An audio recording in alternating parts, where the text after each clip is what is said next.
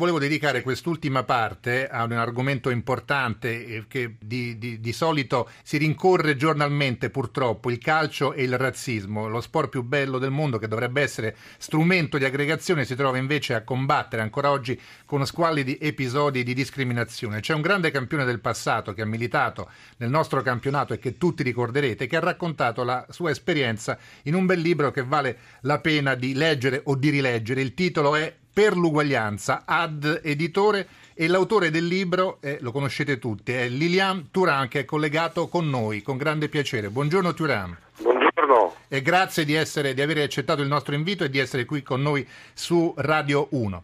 Allora, com'è nata questa esperienza, questo, questo bel libro che vale davvero la pena di leggere? Turan. Però intanto questo libro viene dopo Le mie sere nere e ho voluto raccontare un po' la mia storia da calciatore, le cose che mi ha imparato il calcio, per fare capire che è un'esperienza bellissima di, di essere dentro un gruppo che deve lottare per raggiungere un obiettivo e così eh, non è più importante il colore della pelle di qualcuno, le origini, la religione, la sessualità e io credo che la società deve imparare tanto del calcio. Ma l'Italia secondo lei, lei che ha militato nella Juventus, nel Parma, è davvero un paese razzista? Ascolta, io credo che la Francia, l'Italia, un paese dove ci sono delle gerarchie del passato, eh, tipo la più vecchia gerarchia, dico sempre per capire il razzismo, è il sexismo. In Italia c'è ancora il sexismo, in Italia c'è ancora il razzismo, in Italia c'è anche l'omofobia. Io credo che la prima cosa per lottare con queste cose è di non cadere dentro un'ipocrisia e dire che non esiste. Purtroppo il razzismo esiste dentro questo paese. Tra l'altro Turam eh, ha detto io mi sono sentito diventai nero proprio quando arrivai a Parigi, prima non mi consideravo no, però... un ragazzo nero, giusto Turam? Però bisogna capire che eh, nero si diventa dentro l'occhio dell'altro, perché io in Guadalupe ero lidia, la maggior parte delle persone avevano il stesso colore di me.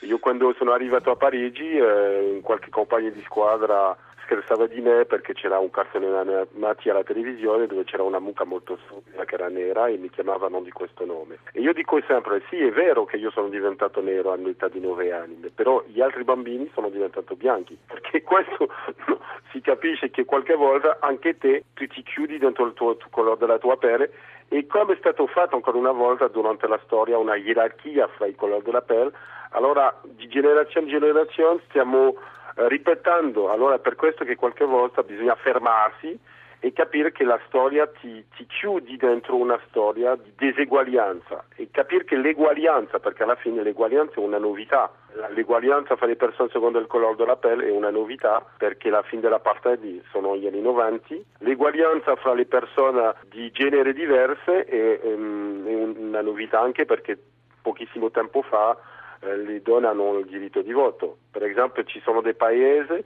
dove non c'è l'eguaglianza eh, secondo la sessualità, dove le persone omosessuali non hanno gli stessi diritti. E io credo che ogni volta succede perché dimentichiamo qualche volta che stiamo parlando di uomini e donne, essere umano. Sì, dovremmo ricordarcelo un pochino più spesso. sì, Sentiamo Matteo Marani per Lilian Turan saluto ovviamente Turam e voglio dire che quanto mai importante quello che sta facendo perché parte dalla base, parte dai calciatori, eh, spesso sono un po' spettatori di quello che succede, poche volte hanno la, la, la, la, forza morale, intellettuale di intervenire come è intervenuto lui, come sta intervenendo lui, per cui credo che su questo tema sia quanto mai importante.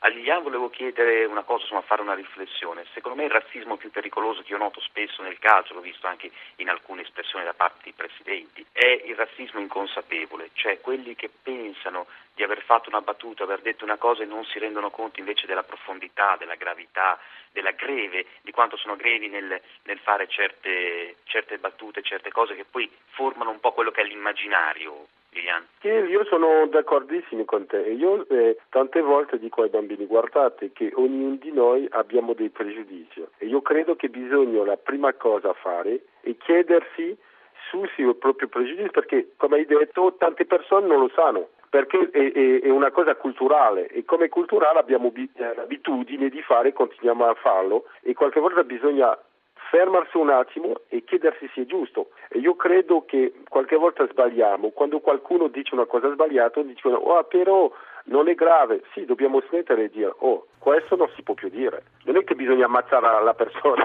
però io bisogna dire, guardate ragazzi, oggi siamo in 2015, questo non si può dire e accettare. E tante volte delle persone sono capaci di dire, oh no, guarda, questo non è razzismo, questo è scherzo, no io credo che ormai bisogna crescere tutti insieme e cambiare la nostra cultura. Tiuram, c'è una famosa scivolata del nostro presidente federale Caro D'Avecchio che ormai ha fatto storia praticamente, quella eh, delle famose banane. Mm. Lei l'avrà letto, l'avrà saputa, l'avrà sentita più di una volta. Che idea eh, si è fatto di questa situazione? Beh, questo, questa, questa, situazione ti dà un po' uh, il tempo dell'Italia sulla problematica de, de, del razzismo. Per esempio, se un presidente in Francia faceva questo o anche in America sicuramente eh, non sarebbe diventato presidente. Vuol dire che ancora una volta ci sono delle cose che sono accettabili. Bisogna chiedersi il perché. Mm. E io credo che dobbiamo ancora una volta dire guardate ragazzi, dobbiamo cambiare il nostro modo di pensare, di vedere le cose. Però sa, sa, bisogna sapere che il cambio è sempre mh, mm, una difficoltà per una società è una difficoltà, però bisogna compierla con intelligenza e con educazione per dire che così non si può, perché la battuta che ha fatto il Presidente anche è collegata alla sua età, eh? bisogna capirlo anche perché più sei anziano, tante volte più hai probabilità di avere dei pregiudizi negativi sulle donne, sull'omosessualità, sui colori della pelle. Questioni di generazione in pratica, insomma. Eh, sì. Programma, buongiorno, passiamo al calcio giocato. Il prossimo anno in Francia ci saranno gli europei, Francia che li organizzò nell'84 vincendoli, poi ha organizzato i mondiali nel 98 vincendoli anche con una sua doppietta in semifinale con la Croazia. Prossimo anno gli europei in Francia. Come si sta vivendo questa lunga vigilia e soprattutto con Pogba tra i migliori giocatori del mondo in questo momento. Però io credo che dopo il mondiale che ha fatto la Francia eh, speriamo tutti una vittoria l'anno prossimo. È vero che ci sono dei giocatori molto importanti in Francia che stanno crescendo, come ti hai detto c'è Pogba che è veramente incredibile, ha questa, questa grande qualità di, secondo me prima di testa perché eh, secondo me è una persona che veramente ha una volontà di fare un segno importante dentro il mondo di calcio e questo eh, è sempre un bello di vedere. Dopo abbiamo anche un altro giocatore giovane che è fortissimo, che è Varane e io spero, spero, che la Francia sarà all'altezza. Ti dice qualche cosa sulla sua Juventus, eh, come sta andando? Le piace eh, la Juventus e anche una parola sul suo povero Parma che sta eh, lentamente agonizzando, per così dire. Eh, però diciamo che la Juventus è sempre la Juventus in Italia perché fa ormai tanti anni che vince il campionato, che eh, forse purtroppo è solo, solo, in campionato perché alla fine c'è sempre la Roma, però è sempre meglio quando hai tante squadre che possono vincere così ti tira un po' più in, in alto. Eh, hanno qualche difficoltà in Champions League, però anche lì eh, alla fine ci sono delle grandi squadre con tanti giocatori, c'è una grande differenza oggi fra i campionati italiani o tipo in Spagna o anche in Inghilterra. E spero che questo, questo, questo passo sarà un po' più che la Juve oggi sarà un po' meglio in Champions League. Dopo il Parma purtroppo da quando sono andato via di Parma ogni anno il Parma sta andando un po' più giù e io credo che alla fine perché ci sono le persone che hanno gestito male la società. Arrivano intanto tanti attestati di stima, di complimenti a Turam, complimenti a Turam per il suo impegno, sono gli ascoltatori che ci scrivono al 335 699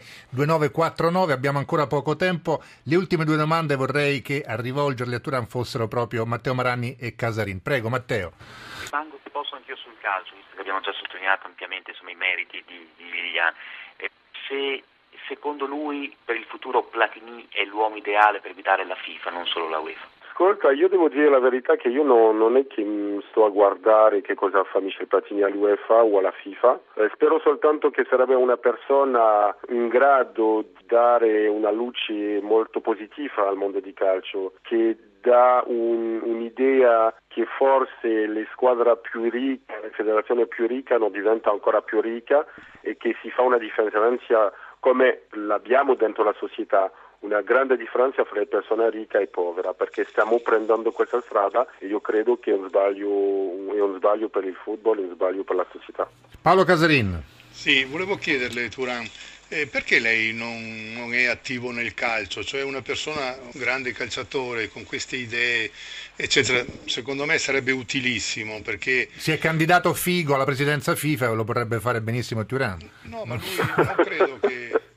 No, ma eh, volevo dire, non credo che lui punti così a queste candidature un po' che durano qualche giorno, ma proprio un lavoro intenso dentro, perché con la forza che ha espresso in questi anni su questo importante argomento, forse anche il calcio avrebbe bisogno di Turan. Io devo dire la verità che oggi eh, le cose che sto facendo con la fondazione eh, mi, mi pare molto più importante, facendo dei libri, cose con la cultura, andando a vedere i bambini. Io credo che per me la cosa più importante sarebbe che un giorno eh, a scuola si imparasse queste cose, si imparasse la storia eh, della lotta per l'eguaglianza, si parla della gerarchia e si parla soprattutto dell'essere umano, come funziona l'essere umano, perché io credo che alla fine il vero problema è che le persone non capiscono come loro come noi funzioniamo e io mi piacerebbe più fare queste cose e arrivare a questo punto che un giorno eh, parlando, spiegando che queste cose eh, arriva alla scuola. Questo è il mio scopo la scuola che è molto importante. In, in, un passo del libro, in questo lo ricordiamo, per l'uguaglianza, scritto da Lilian Thuram, c'è anche, è raccontato anche di un suo scontro no, con l'allenatore del Bordeaux, eh, Sagnol, che aveva recriminato contro il ricorso al giocatore tipico africano che ha il vantaggio di costare poco. È una situazione piuttosto diffusa al giorno d'oggi, credo questa. Sì, però sai che ancora una volta è, è dovuta alla nostra cultura, perché la nostra cultura è stata costruita su questo e io sono nato nel 1972 e all'epoca c'era l'apartheid eh, in Sudafrica. Per questo che ancora una volta ho detto io la mia mamma è nata nel 1947, c'era la segregazione negli Stati Uniti, mio nonno è nato eh, 60 anni dopo la schiavitù.